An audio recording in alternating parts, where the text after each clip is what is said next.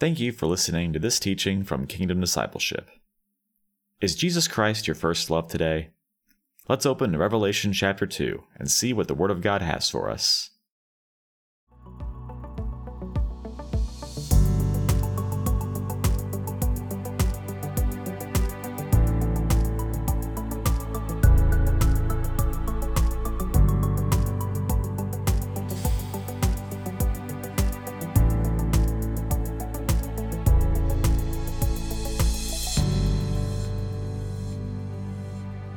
Good morning and welcome to another teaching. Today is Thursday. What is it, March 26th? It's around 9 a.m. in the morning here in Texas. Hopefully, everyone's doing well and uh, just using this time with the uh, with this coronavirus pandemic to draw closer to Jesus. We want to use this our time wisely and to uh, you know, so many of us now, countless, really everyone around the world, most of us have more time than we've ever had. So the best use of that time is to is to spend time with Jesus and to uh, to grow in your relationship with him and to to grow in walking with him and knowing him and growing to know him and his love and uh, growing to love him more obviously there are still uh, you know many many millions of people who are working around the world that are servicing us in all the different industries and healthcare and uh, you know in all the grocery stores and uh, the, the, people that are working in restaurant drive-throughs. So if you do have more time on your hands let's let's make a good use of it. Let's uh, let's start spending a little more time in our Bible, you know, just uh, studying the scriptures and meditating on the scriptures and growing and experiencing Jesus in a more intimate and tangible way uh, that we might live for him more. Um, really, I've, I've said this many times. Uh, our entire life can be wrapped up if we will increasingly spend our time living for Jesus, loving for Jesus, giving for Jesus, and forgiving for Jesus. If we can do those four things, um, we will be increasingly blessed and we will grow to know Him more intimately, live for Him more devoutly. So this morning we're gonna we're gonna look at Revelation chapter two verses one through seven. Um, this is a text that I have spoken about before. How this came about is I was uh, I was praying with a sister of mine, Gwenda. She lives on the other side of the world in Singapore, and when she prayed, I was really blessed. I was moved because she prayed so sincerely that as a church during this time of difficulty in the world, she prayed that may we return to our first love. That statement, that scripture is actually found here in Revelation chapter 2. Verse 4 Jesus says, Yet I hold this against you, you have forsaken your first love. And and that really uh, that really moved me. It convicted me, and uh, and her and I talked about it, and uh, and here we are. So so we're gonna we're gonna go through this text in uh, Revelation chapter two, verses one through seven. We're just gonna study the Word of God. And so let's invite the Lord in in prayer and uh, be led by the Holy Spirit. Father, we do thank you for this time. We thank you for your mercy and goodness on our lives, Father. Father, we thank you for your favor and your grace and your love, and we thank you for your patience with us, Father. Lord Jesus, we do ask you to reveal yourself to us in a, in a new and intimate way, Lord, uh, through your word, um, and particularly through this time in our world, Lord, that uh, we're dealing with this pandemic. Lord Jesus, uh, we pray for healing, Lord, for all those who are dealing with the coronavirus. We ask you to be with them and we ask you to reveal yourself to them. Um, Lord, as a church, we ask you to, to help us uh, to return to our first love, to truly return to you, Lord, and loving you and just uh, being excited about our relationship with you and walk with you um, being dedicated to you in every aspect of our lives. Holy Spirit, we ask you to lead us and guide us now as we open the Word of God. We thank you and we praise you and we commit this time into your hands In Jesus' name, amen and amen.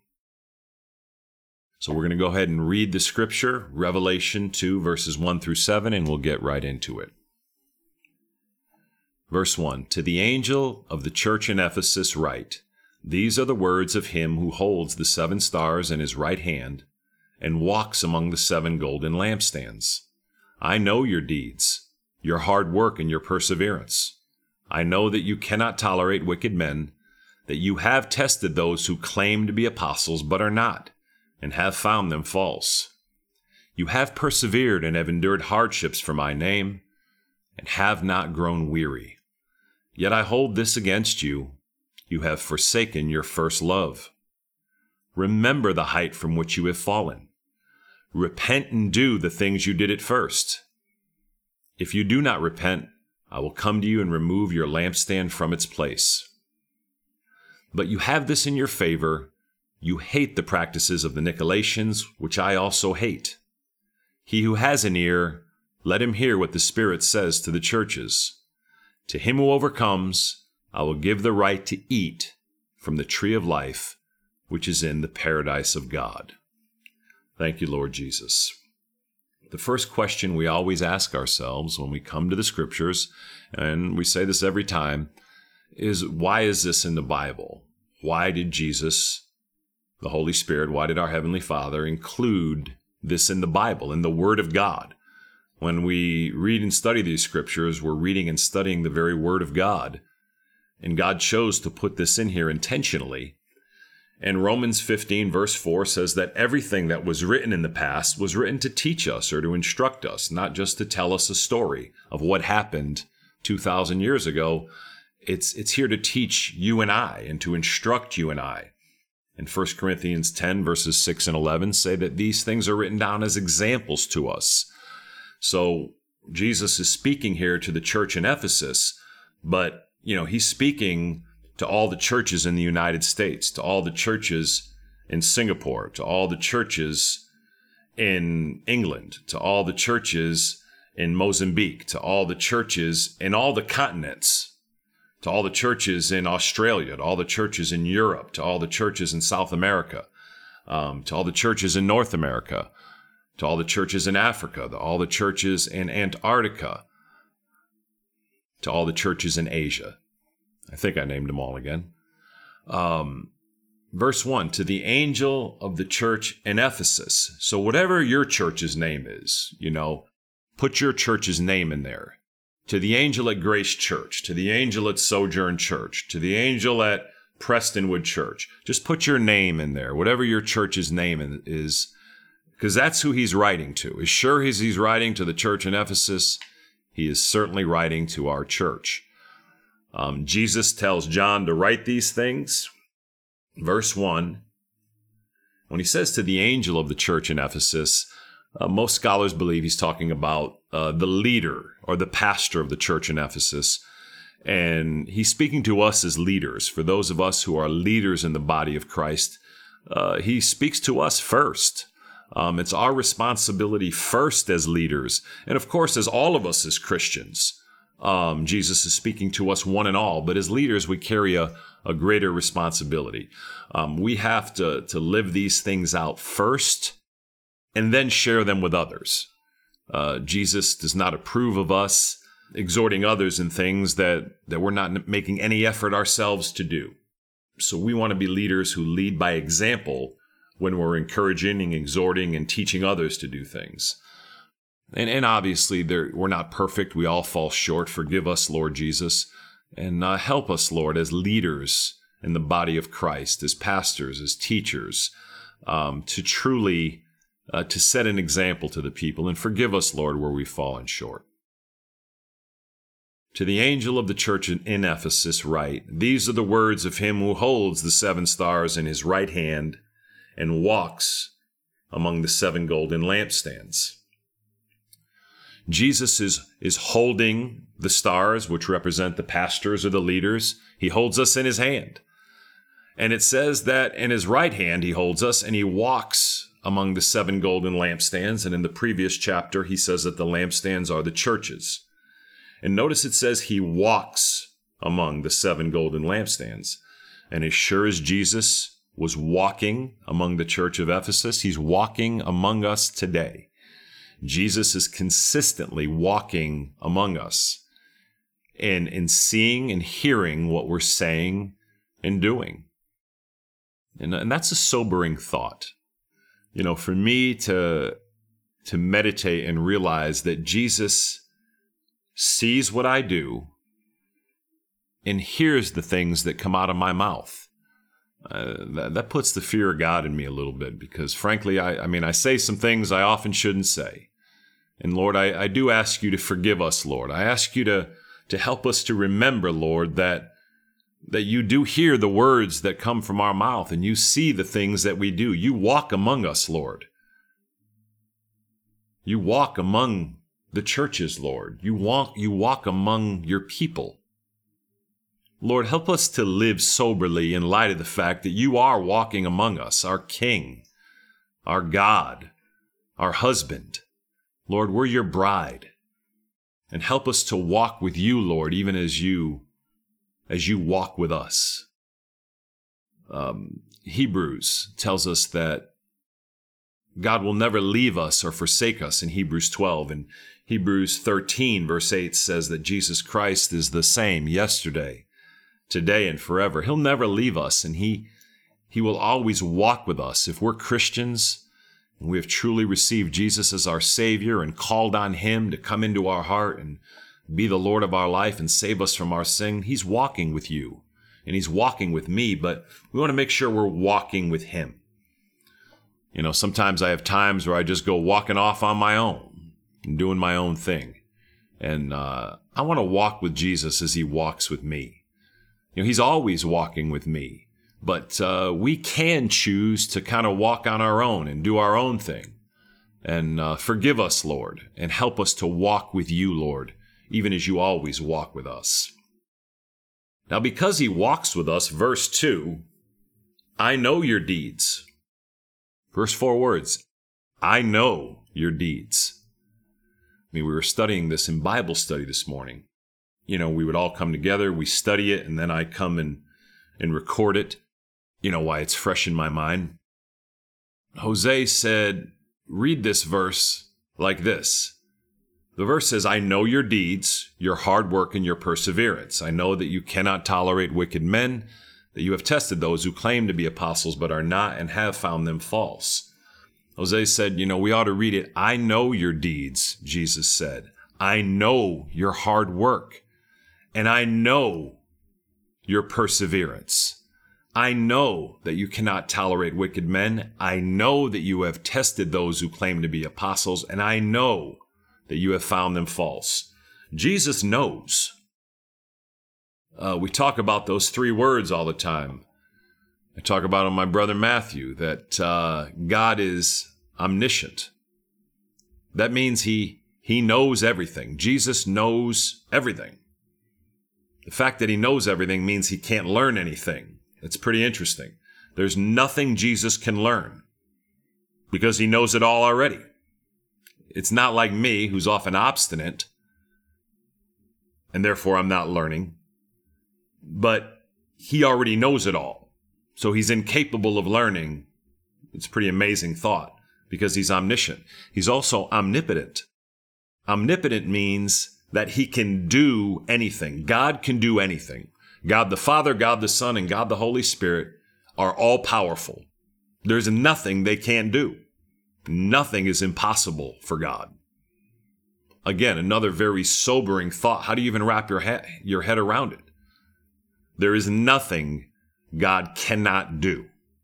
He's omnipotent. He is all powerful. And then he's also omnipresent, which means he's everywhere at all times. Three words that can only refer to God omniscient, omnipotent, and omnipresent. And because of that, verse 2 I, I know your deeds. Jesus knows what we do. It's interesting that he says, I know your deeds. He doesn't say, I know what you believe. These are Christians. He's talking to a church here, and they're saved. This church is born again. They're Christians. and they're going to go to heaven when they die. But he's speaking to them now about their deeds, not about their belief system. Their belief system is sound. He says, I know your deeds, your hard work. We talked this morning about hard work, and he's clearly speaking about their work ethic in the kingdom of God. And he actually says your hard work. Um, I don't know. We, uh, as we discussed this morning, we don't know exactly, you know, uh, per se what what hard work he's speaking of, except that they're working hard in the advancement of the kingdom of God. And what is our work ethic today? As a church, do we work hard to advance the kingdom of God? I believe we, we need some, some meaningful improvement in this. Um, I think we've gotten cavalier as leaders and as Christians in our work ethic in the advancement of the kingdom of God. And Jesus knows and, and I don't believe he would say to most Christians today, I know your hard work. I think uh, that's a, a clear place of repentance for us where we can begin just each day, like my brother Jesse says, to find something new you can do in the kingdom of God. Find uh, something today you can do to advance the cause of the gospel of Jesus. Find something today or a place where you can glorify Jesus. It can be anywhere. It can be in your work. It can be uh, in a restaurant when they open, and you can just mention the name Jesus. You can just be talking to somebody and say, you know, is Jesus blessing you today? And you'll be amazed at the atmosphere. So, would Jesus say to you today, I, I know your, your hard work, Mark. You know, would he say to you, I know your hard work, Mandy? Would he say that to you? You know, would he say, Sir, I know your hard work, Rick? I know your hard work, Hugh. I, I, think, would he say, John, I know your hard work? Jason, I, I know your hard work. I don't know. I, I think as I when I look into my own heart that uh, that that hopefully I'm working. I know that I'm working in the advancement of the kingdom of God. But man, hard work, that's another thing. I know your deeds. I know your hard work and your perseverance. We looked up in the dictionary the word perseverance today, and that means continuing to, to press on even when there's difficulty or when you don't see any results. We want to make sure as Christians and as disciples, we're, we're persevering in the advancement of the kingdom of God, even when it doesn't appear like we're getting a lot of results. And uh, for most of us uh, that are leaders, and those of us as Christians who are disciples that are working to, to truly help others walk with Christ, sometimes there can be seasons where it doesn't seem like there's, there's a lot of results. But this church of Ephesus right now is doing well when it comes to their work ethic. I know your deeds, your hard work, and your perseverance. I know that you cannot tolerate wicked men. I do believe we've gotten to a place in our in, in the church today where where we have we have a much greater tolerance for wickedness than we did in times past. Now, what is this talking about here? It's not talking about a Christian who's who's struggling with an area of their life, but yet is convicted about it and you know has a heart to do better. They may have some bondages.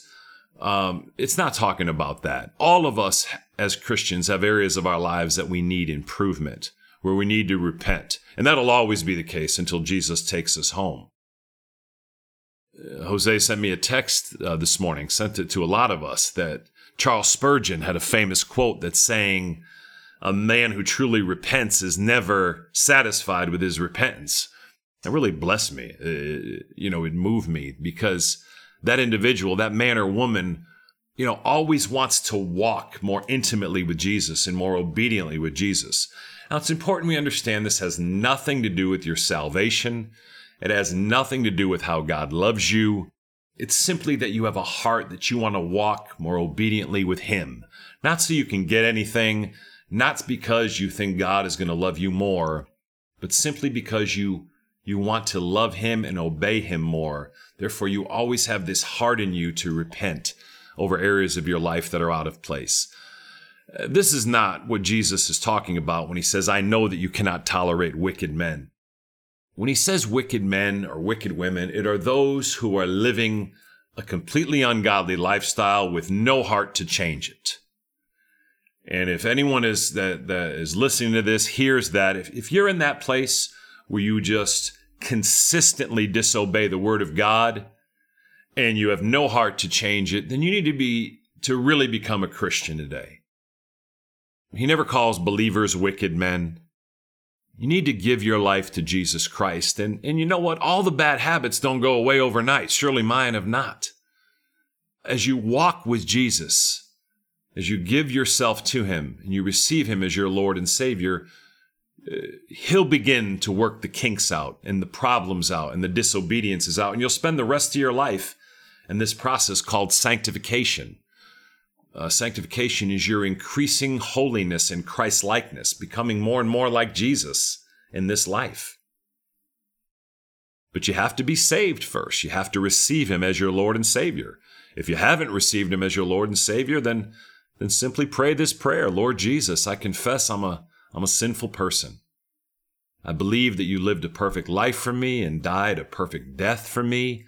And I believe, Lord Jesus, that you're alive and risen Therefore, Lord Jesus, I ask you to come into my heart and to be the Lord of my life and to save me from my sin and to bring me to heaven when I die.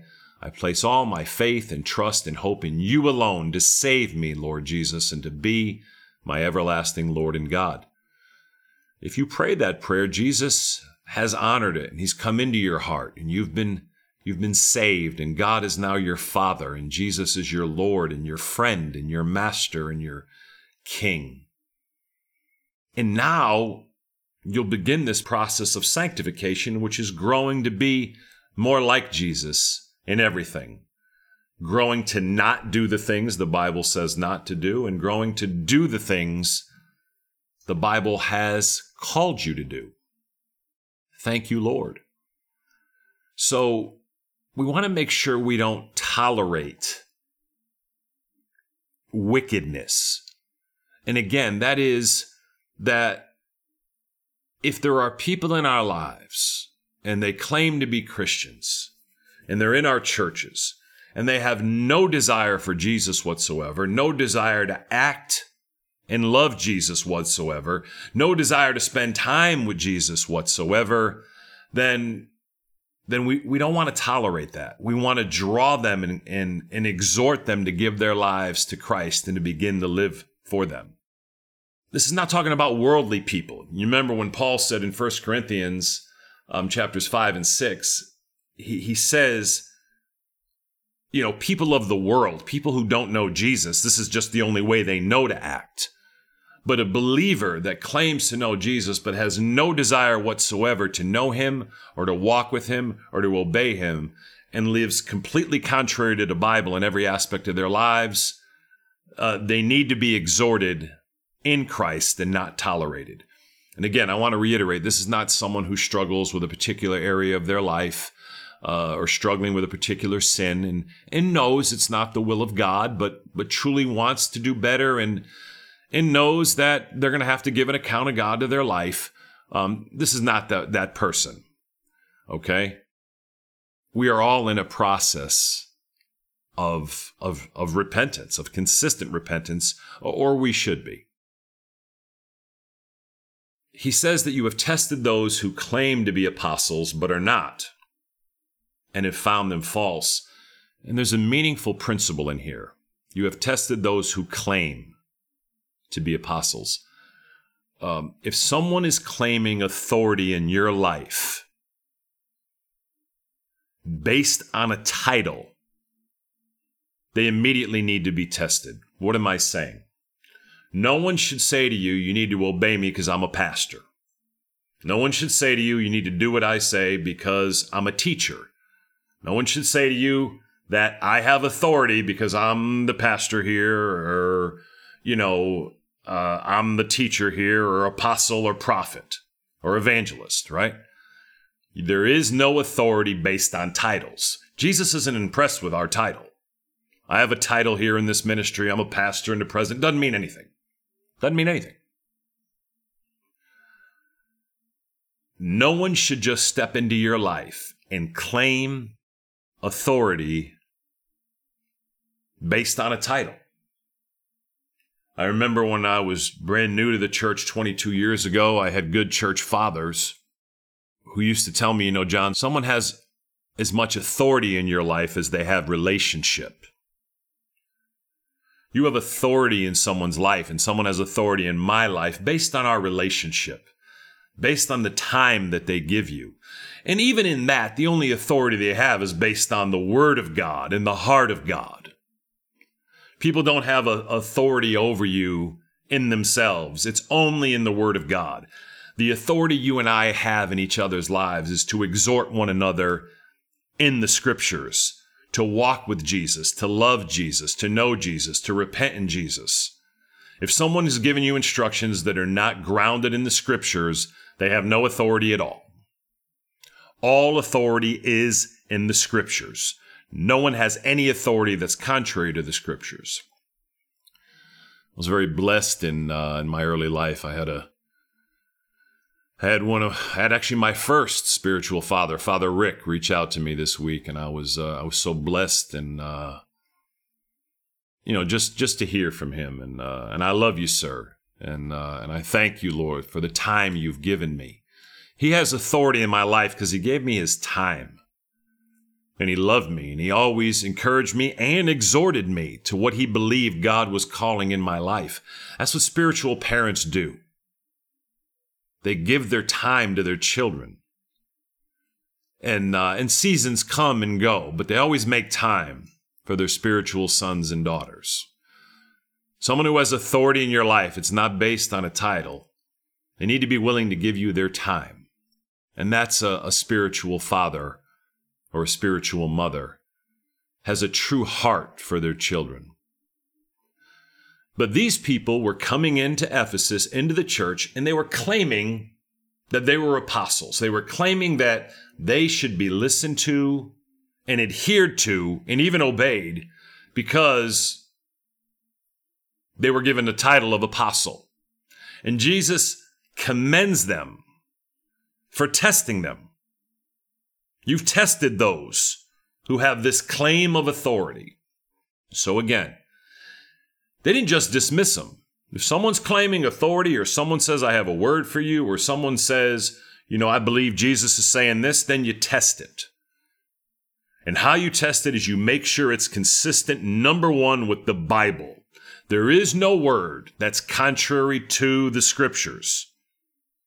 If someone comes into your life and claims that they need to be listened to, it's because they're telling you things that are consistent with the scriptures, that are in the scriptures, consistent with the heart of the scriptures, the Lord of the scriptures, and the God of the scriptures. They're consistent with Jesus and what he did and what he said. And you know what? You can come into my life and tell me those things and I'll receive it. That's the authority we have. A word on spiritual authority here. Again, these people were claiming authority. Now, if someone is exhorting you and they are doing it in the scriptures and it's clear that they have a heart for Christ, that they walk for Christ, then they're a leader in the kingdom of God based on these things, then you know what? Listen to them. But here's an interesting quality that you find in these scriptures that these leaders were tested. We find today that many church leaders, they, they don't want to be tested. They just they just want to have authority based on their title. If you truly have authority from the Lord, you may think you have it, but if you truly have it, and if I have it, then, then we'll be willing to be tested based on the scriptures. We'll be willing to be tested. We'll answer questions based on the Word of God. Now, again, what am I saying here? I'm not saying go out and start testing everybody that calls himself a pastor. I'm simply saying that someone who has authority in your life is willing to give you their time. Again, the statement I was taught when I was a brand new Christian You only have as much authority in someone's life as you have relationship. Brother Doug used to say that. Thank you, sir. Father Ricks used to say that. Thank you, sir.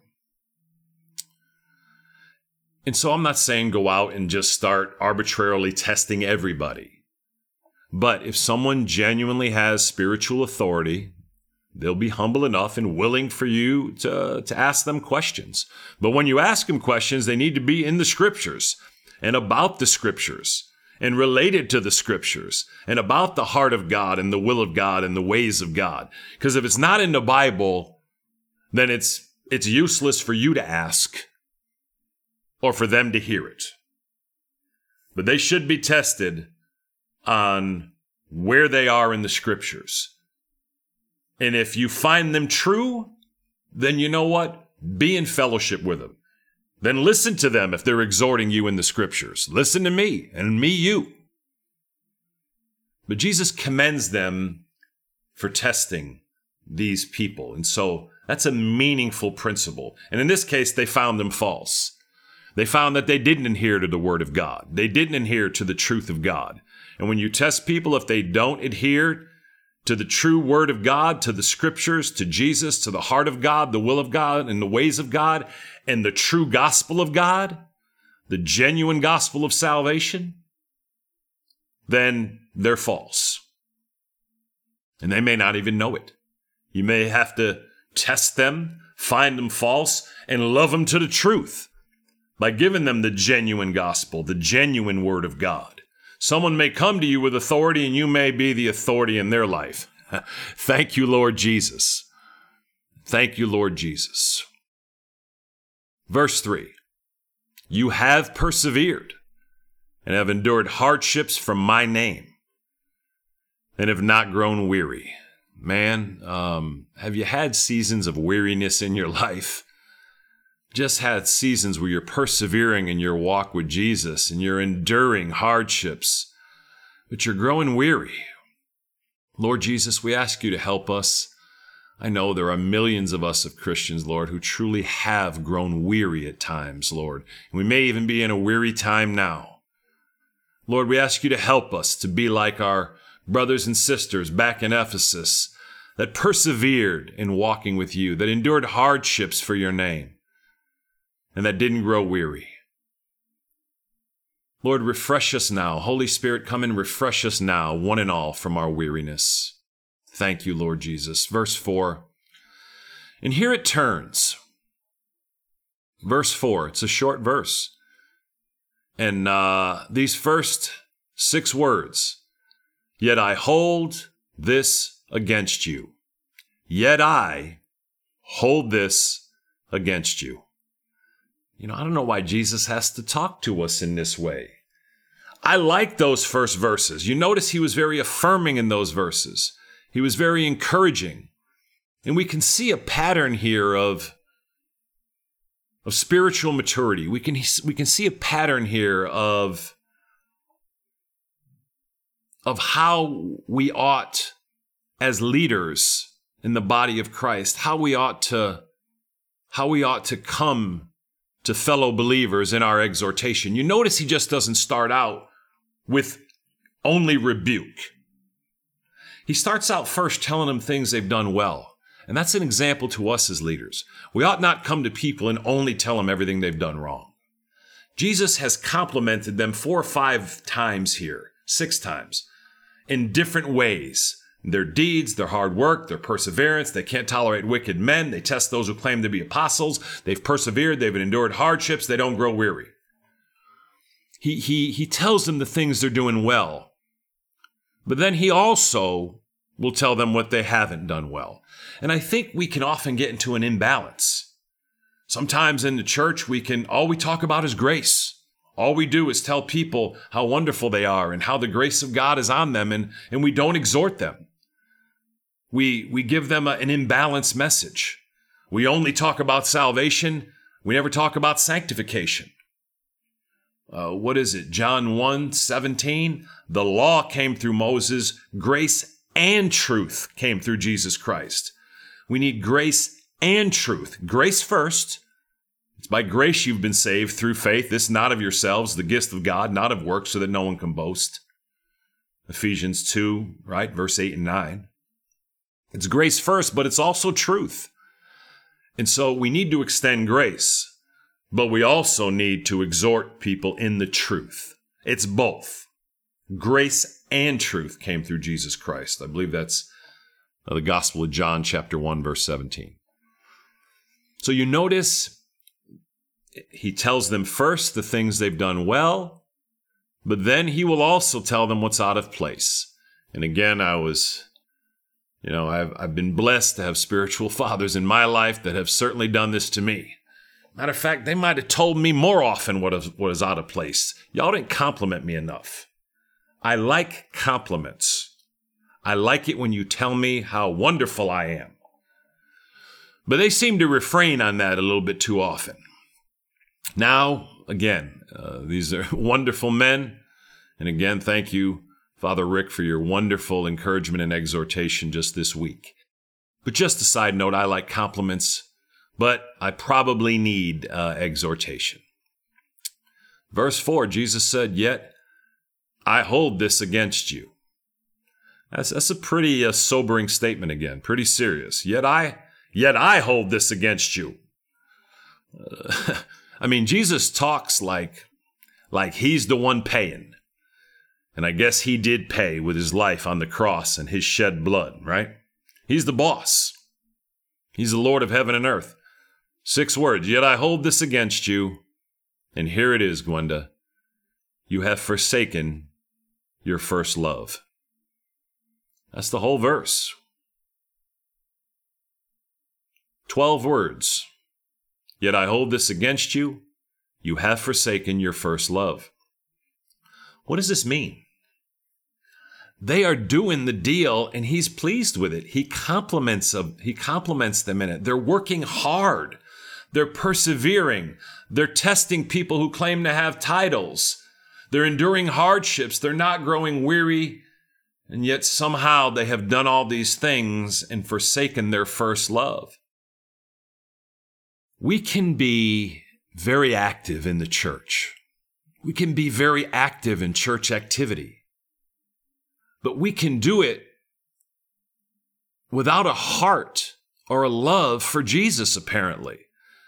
Because these people are, are, are doing and serving the kingdom of God. But we can get to a place where, where we get off track, where we start serving the church instead of serving Jesus. I can get to a place where I'm serving our ministry, kingdom discipleship, and I'm not serving Jesus. I can start doing things to advance the church and not the kingdom of God. I can start doing things to advance my ministry and not the gospel of Jesus Christ. I can forsake my first love. And I know that I have at times. Lord Jesus, I, I ask you to forgive us one and all. We, we have forsaken our first love, Lord. Those of us as believers and as leaders and as pastors, teachers, apostles, prophets, and evangelists, Lord, forgive us where we're doing the work you've called us to do, but our heart is not right, Lord. It was right at one time, Lord, but where we've gotten off track. You have, not you might, you have forsaken your first love.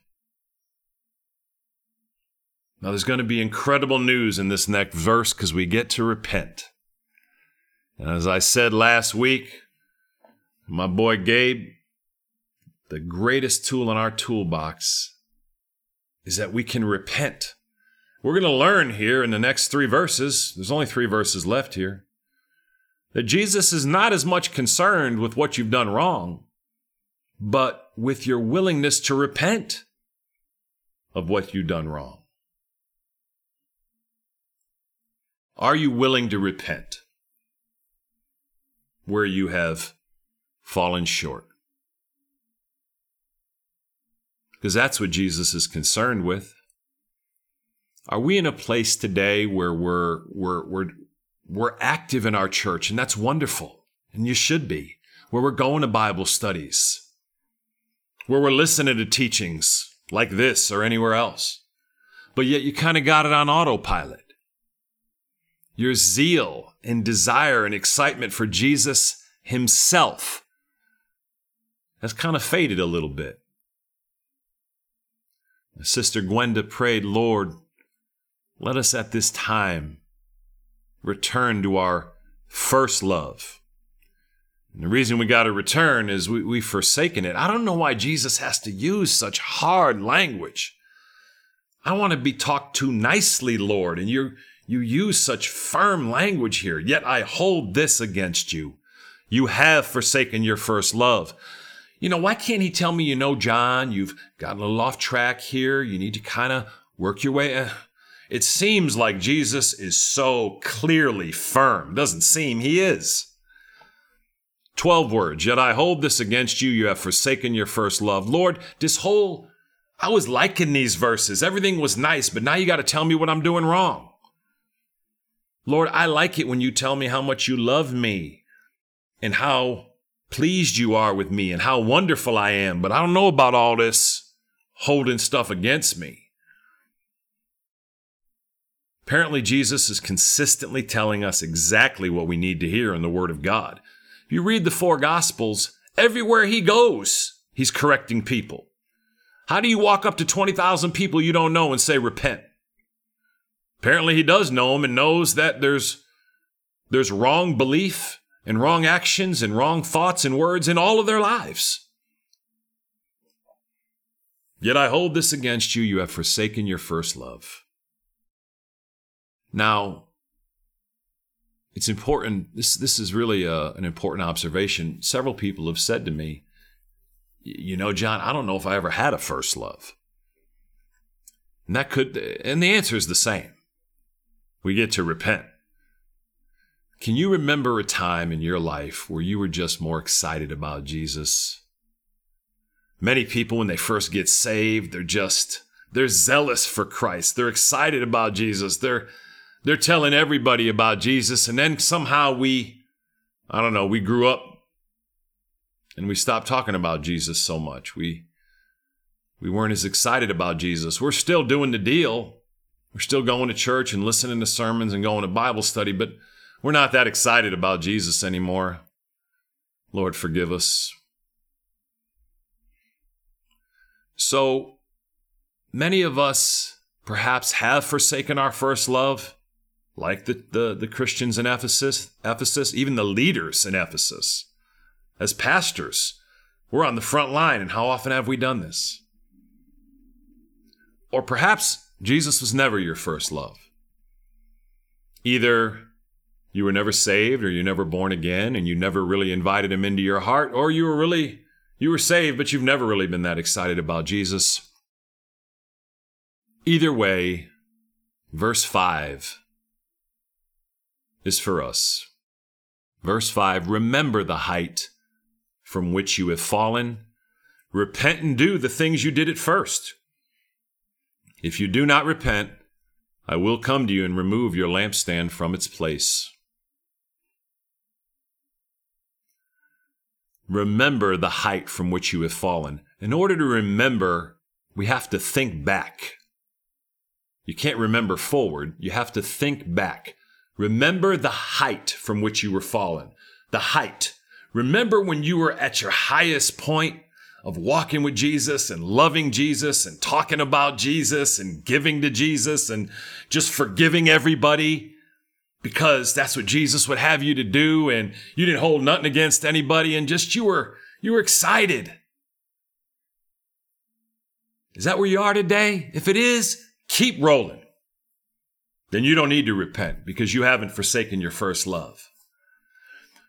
But if there if there was a height in your life and you're not there now, a time when you were living for Jesus, loving for Jesus, giving for Jesus, and forgiving for Jesus, and you're really not doing those things that much now, but you're doing the deal, but you know what? You don't really have the heart for Jesus. He's not really your first love anymore because Netflix is your first love, or Facebook, or Instagram, or Snapchat, or television, or maybe church is your first love. Our first love is Jesus, not church. Not going to be any church buildings in heaven. We're not going to have any denominations in heaven. Jesus isn't going to separate us all out. We're not going to have the Baptists over here and the Catholics here and the Presbyterians over here and the Methodists over here. All those who are truly saved and know Jesus, we're going to be one body. And uh, and we're not one body today. Um, we we have very little unity in the body of Christ, and hence why we have little power compared to the the church of of Acts. When you look back at the power they walked in, you could see a fully active lampstand. And we'll get into that in a little bit. Remember the height from which you have fallen. Remember back to those times where you were zealous about Jesus. And if you were never there, then just say, Lord, I, I want to have those times where I'm just excited about you. I'm so excited about the forgiveness of my sin. Lord, help me to just love you and show you that by my devotional life, by how I want to spend time with you. If, if you truly love someone, if Jesus is your first love, you want to hang out with them. You want to spend time with them. You want to praise him and worship him and adore him and thank him. You want to spend time in his word, reading his word and meditating on it and memorizing it nourishing yourself in the Word of God. You do want to go to church and spend time with other believers. Not only in church, but out of church. You want to, you want to meet with brothers and talk about Jesus. How much do you just meet with other believers spontaneously and just talk about Jesus because Jesus is your first love? If that's not where you are today, then repent. Verse 5 Repent and do the things you did at first. Were there times where you were like that, where you were doing those things, where your spontaneous love for Jesus was just showing up wherever you went? You were beaming the cross of Christ. You were talking about Jesus. You were walking with Jesus. You were giving for Jesus, not only your money, but your time and your talents. And you were forgiving for Jesus. You didn't hold nothing against nobody. You didn't have no time for that. You forgave everybody. You didn't have frustration or bitterness or anger in your heart against anybody. Because Jesus is your first love. He exhorts us here repent and do. You notice he don't say please. You know, he, you know, there's three words I never hear God say in the Bible. I never hear him say please. I never hear him say thank you. I never hear him say, I'm sorry. He, he wants me to do all those things all the time.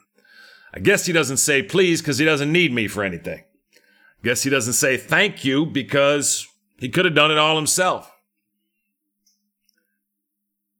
And he doesn't say I'm sorry because he never did anything wrong. I need to consistently use all of those words.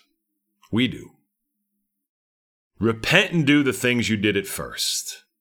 Let's get back to living for Jesus, loving for Jesus, giving for Jesus, and forgiving for Jesus, and let's do it in the name of Jesus. Consistently as Christians, I'll hear him say the word God a hundred times and never say the word Jesus. Now, yes, if you're a Christian, obviously I know that you know that Jesus is God, but other people don't know that. If you want to say, when you pray in public, replace the word God with the name Jesus. You can walk into a place and say, God bless you. Everyone say, God bless you, God bless you. You walk in and say, Is Jesus blessing you? And time stops. Because now you've made it real specific. Every religion has the word God. Only Christianity has the Son of God, Jesus Christ, who gave his life for you and me, who died for you and me, who lived a perfect life for you and me, who is raised from the dead and interceding for you and me. Jesus, Jesus. If you just walk around saying the name Jesus throughout the day, wherever you are, uh, the world will change. Thank you, Lord Jesus. I'm sorry I got a little worked up there. My heart's beating a little fast. Repent and do. Repent and do. You notice again, he's not talking about their belief system. Their belief system is sound. If you're trusting in Jesus Christ right now as your Lord and Savior, if you know God is your Father, if you know there's nothing you can do to have God love you more, then your belief system is right. Jesus now is speaking to the church about, about our actions. And he wants us to do the deal, but he wants us to do it with him at the center. John the Baptist said, I must become more, he must become less. That's certainly true in my life. There's too much John in me. I need more Jesus and less John.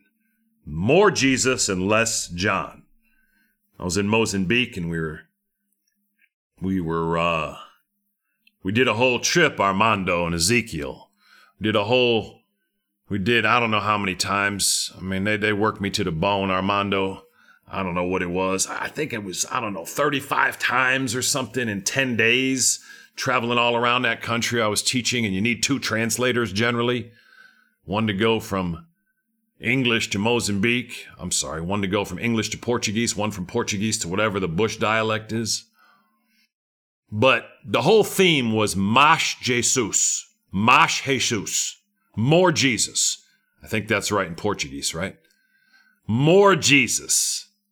Lourdes. More Jesus, Gina. More Jesus, Deborah, Benny, and Simona. More Jesus. We need more Jesus. We want to do what we do, but we want to do it in the name of Jesus, not in the name of church, not in the name of our ministry, certainly not in our own name. Do you end your prayers in your name? Do you end your pray and say, I pray all this in Gwenda's name? Pray all this in Judy's name? I pray all this in Stephen's name. I pray all this in Jordan's name. I pray all this in Nicholas' name. No, you pray in Jesus' name. So we don't only pray in Jesus' name, do your deeds. Verse 2 I know your deeds. Do them in Jesus' name with a heart for Jesus. I know your hard work. You got to do it for a heart for Jesus and advancing his kingdom, not your own kingdom or the kingdom of the church, the kingdom of God. I know you cannot tolerate wicked men because Jesus can't tolerate them. You want to do things with a heart for Jesus. Repent and do the things you did at first. If you never did them, then start doing them. And then the second half of verse 5, here he goes again. I don't know why he's got to talk to me this way. If you do not repent, I don't know why you got to give me an ultimatum, Lord. I don't like ultimatums. I don't know why he's got to talk to me this way. I like to be talked to nicely. If you do not repent, I will come to you and remove your lampstand from its place. I don't believe there's a full and complete lampstand left anywhere in the world today. You know, I believe there are degrees of the lampstand, and I'll, and I'll get into what I mean here. What does it mean to remove your lampstand from its place? if you don't repent. If you don't have Jesus at the forefront of your church, if you don't have unity as a body of Christ and having Jesus as your first love, I'm going to remove the lampstand. And again, I believe the lampstand has been taken. There's an individual lampstand, you have a lampstand yourself, and there's a corporate lampstand. And Jesus won't allow it to be prostituted. The lampstand gives light. The lampstand burns oil, anointing. Oil represents anointing, anointing power. And Jesus won't allow it to be misused. He expects his anointing and his power and his light to be used with the right heart. He expects it to be used with him at the forefront, advancing him and his kingdom and his gospel not me and my kingdom and my church and my ministry.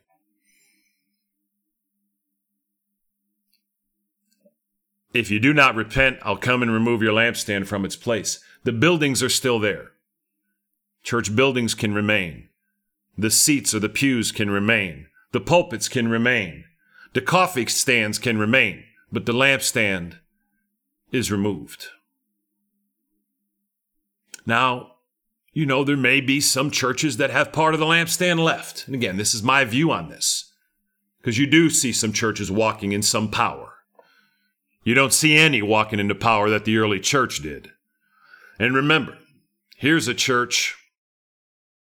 You know, this is uh this is sometime around 80 90 AD, right? This this church this church at one time had the apostle Paul as its pastor.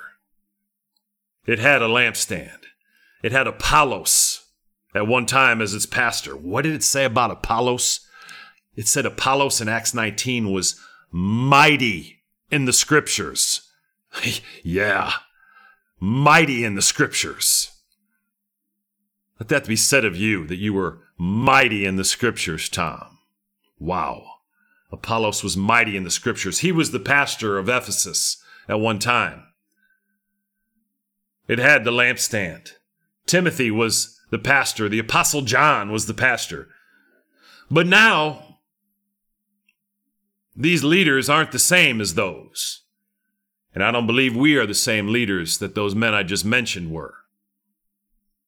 But the good news is we can repent and we can get it back. Because what we learn here is that the reason the lampstand's taken is not because of what they've done, it's because they won't repent. So let's repent today as a body of Christ. Let it start with us individually and as a church. Let's repent that we can get that anointing back, that power back. We do have a certain anointing and power just from Jesus living in us and the Holy Spirit living in us, and there's no doubt of that. But when Jesus is your first love, that anointing and power is exponentially more powerful and even more when we're in unity. And regrettably, we, we do not have unity as a body of Christ. Forgive us, Lord, or we have failed in unity. What do we have? 1,100 different denominations? Does that sound like unity? Can we just get back to the Bible, the Word of God, and having Jesus at the forefront, loving Him, and knowing His love for us and living in that? and teaching His Word and obeying His Word. You know, 1,100 denominations, there won't be any in heaven. None. I understand that we have ministries now and we have churches now, and these things serve a purpose. Uh, and they do. And because we're messed up here on earth, they help us to, to do certain things and to have certain organization. And it is, and it is helpful in certain ways, but we're not going to have that in heaven. It's given to us as a compromise, really. It's not Jesus' heart. We have 1,100 different denominations and all these little buildings everywhere. Yes, he, in his mercy, he uses us and he uses the church building. And that's wonderful. And the individual churches, if they're solid Bible based churches with Jesus at the center, then, then, then they're wonderful but it's not his heart that we have this lack of unity. To remove the lampstand is to remove light. Jesus said, I give you eyes that see and ears that hear, and he expects us to use them. He gives us power, he gives us anointing. That's what a lampstand does. And he'll remove it, and he has removed it. And I believe there are degrees to the lampstand that we have personally in our own lives. You'll see some Christians walking in more power than others. But there's nothing like a fully powerful church, an entire body walking in unity. And that's what we saw in the early church, and we saw what could happen. I don't believe God has changed. I don't believe in the cessationism or dispensationalism. That God has changed. That's why we don't see healings anymore. That's why we don't see people moving in power. I don't think it's I don't think it's God's fault. Jesus Christ the same yesterday, today, and forever. Hebrews 13 8. He hasn't changed. I'm the problem. I'm the problem. Not him. If we could ever get to a place where we could do what he says here, I believe he'd bring the lampstand back. We'd have revival in this world like we've never seen, and Jesus would return. Come, Lord Jesus. Man, how nice it would be if he could come before I stop talking here. If you do not repent, once again, he's given us an ultimatum. The good news is we can repent. Help us, Holy Spirit, to repent. Help us to repent and make Jesus our first love, Gwenda. Verse 6 But you have this in your favor. You hate the practices of the Nicolaitans, which I also hate. Isn't it interesting? Like Josh said this morning, it's a nice little sandwich. He starts out by encouraging them. Then he points out in verses 4 and 5 the areas they need improvement. He rebukes them. But then he'll finish on a, a positive note. But you have this in your favor. And let's let that be an example to us as leaders and as pastors. When we're encouraging Christians, let's let's encourage them, then let's exhort them to the areas of their life that need improvement and repentance. And then let's leave loving on them and encouraging them again. Verse 6 But you have this in your favor. You hate the practice of the Nicolaitans, which I also hate. It's a pretty serious verse. Jesus encourages these believers for hating certain practices, and he says he hates them. Who are the Nicolaitans? The Nicolaitans were a group of people who said you need to receive Jesus, receive God's grace, receive God's love, but you don't need to live for him at all. They they were people that said whatever feels good is fine. They completely perverted the gospel. They they said that you you receive God's grace, you get saved, but God doesn't mind you living in completely gross immorality. You can have completely gross sexual immorality, you can lie, cheat, steal, whatever you want to do if it feels good, then it's of God. Jesus said, I hate it. And regrettably, that spirit is alive and well in our churches today in many ways. As believers in Jesus Christ, we want to call the Word of God the Word of God. God hates immorality. He hates lying. He hates stealing. He hates sexual perversion. He hates sexual immorality. He hates lust. He hates all of these things. He loves you unconditionally. But we want to begin to hate these things and repent over them. So again, this is not talking about a believer who's in bondage or is struggling and man, I really want to get out of that. And, and a believer who's convicted when he has sin in his life or she has sin in her life. That's not what this is talking about. These are people who saying, God doesn't mind anything I do. These are the practices of the Nicolaitans. And Jesus said, I hate it. You want to be the type of believer that says everything the Word of God says is true, and I'm failing in some areas, and I'm grieved over it, and I'm repenting over it. And that's what the scriptures teach us to be as repentant believers, right? Convicted over the things that are out of place, knowing it, coming to God in our heart for it. You don't deny the truth of the scriptures. The Nicolaitans wanted to accept the truth of Jesus as their Savior, but when it came to lifestyle, Jesus will allow me to do whatever feels good at any time. That's not what the Bible teaches. There's an incredible principle that we always want to remember, Melanie, right? You don't read the Bible and then make every effort to make the Bible fit your life.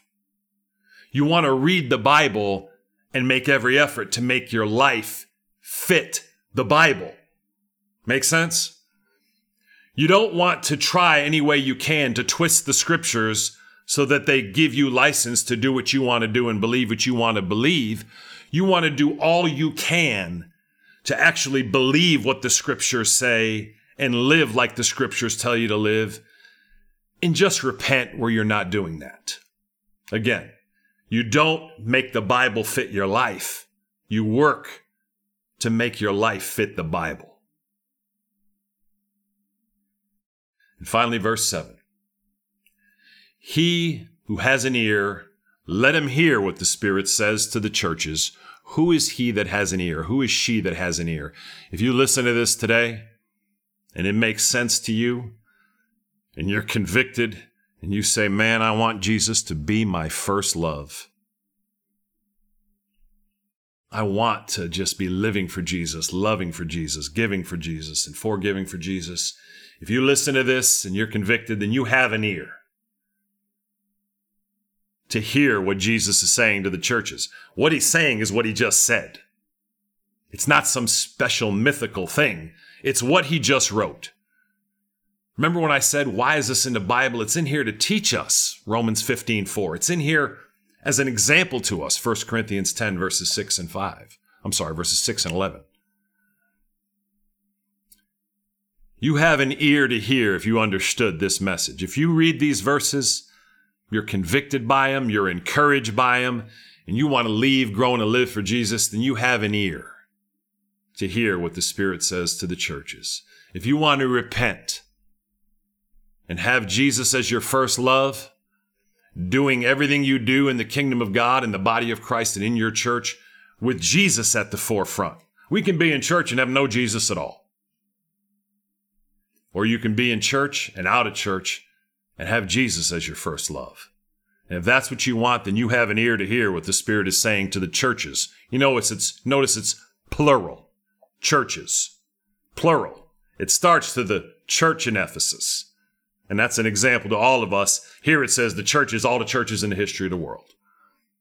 This is for all of us at all times, as are all the seven churches.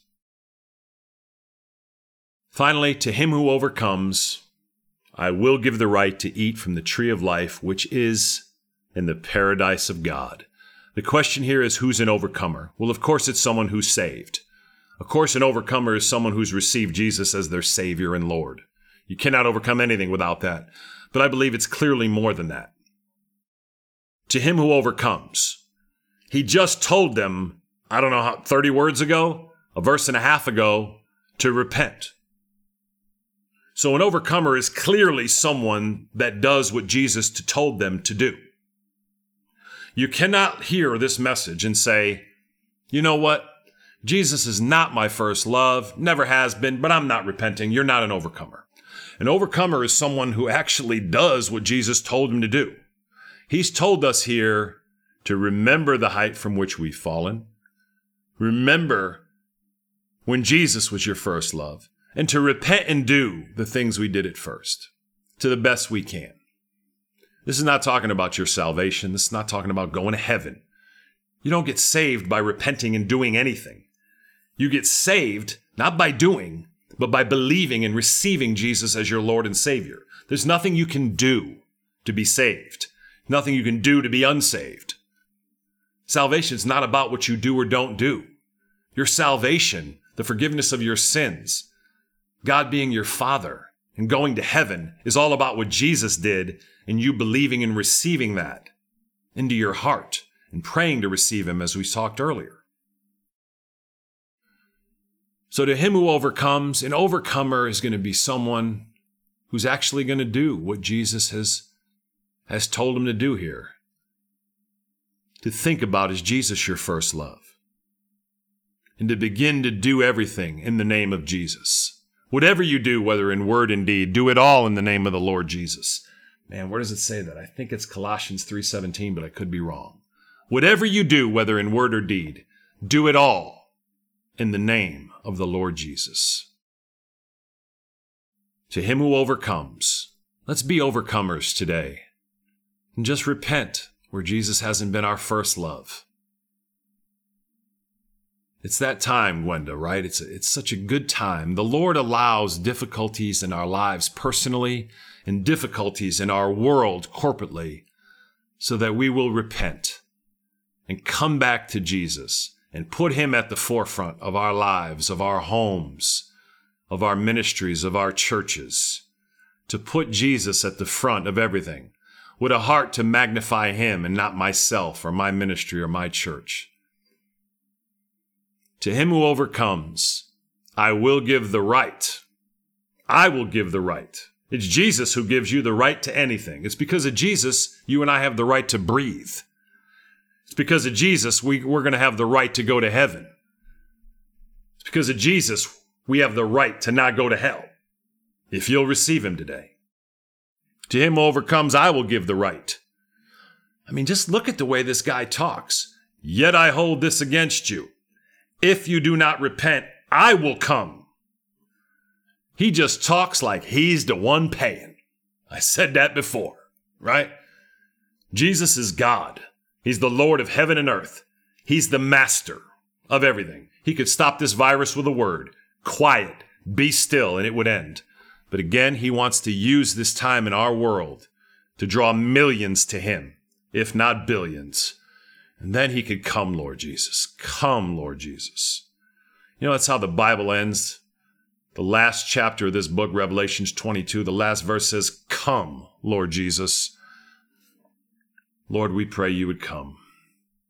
To him who overcomes, I will give the right to eat from the tree of life, which is in the paradise of God. Obviously, this is speaking first off to the tree of life that's that's going to be in the next life in heaven. And we will as overcomers. You know we're not all going to have the same reward in heaven. You know, we can get to heaven just by escaping the flames. 1 Corinthians 3. We've received Jesus and we're saved, but but we don't repent. He's not our first love. And then you're not going to have the same reward in heaven as someone who's also re- received Jesus as their Savior, but they've taken time to live for Him and to love for Him, and to give for Him and to forgive for Him. And they live their lives with Jesus as their first love. The judgment seat of Christ, 2 Corinthians 5, we, none of us have the same reward in heaven. You don't get to heaven by what you do. Not a bit. But your reward in heaven will be entirely based on how you lived for Christ and loved for Him and gave for Him and forgave for Him. So that's clear. Nothing you do, none of your works will help you get to heaven, not a bit. You get to heaven only and completely by trusting in what Jesus has done. But your reward in heaven, how you experience heaven, how you eat from the tree of life, how intimately you know Jesus in heaven, your position in heaven, are you going to be a private in heaven or a general? If I'm a private in the United States Army, I'm in the Army. But if Gwenda's a general, if Father Rick's a general, we don't have the same experience in heaven, do we? We're both in, but the experience is different. If you go to a football game, everybody's in the game, but the person sitting on the first row has a little different experience than the person in the back row. To an overcomer, you'll have the right to eat from the tree of life. And dare I say that there's an application of this in this life as well. Of course, we're going to eat from the tree of life in heaven. But you know what? I think Jesus would, would offer us to eat from this tree of life in this life as well. I want to start eating of that tree of life right now. Father, we thank you for this time. We thank you for your word. We thank you for your mercy and goodness on our lives. Father, we ask you to continue to lead us and to guide us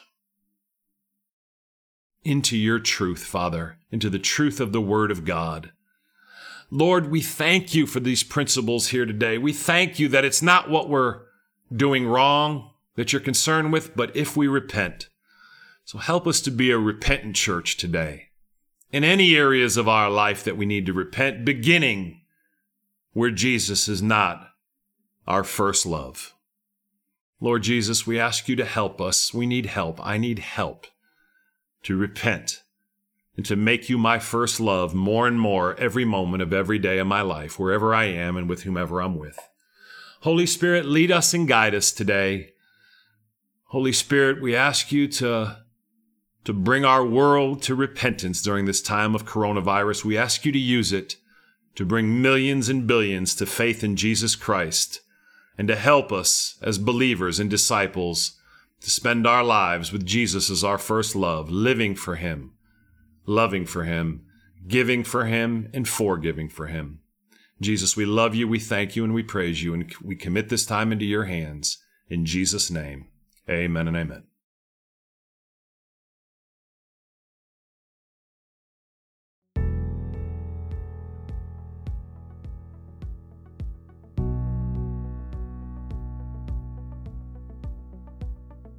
Thank you for listening to this teaching from Kingdom Discipleship. For more information about our ministry, please visit www.kingdomd.org.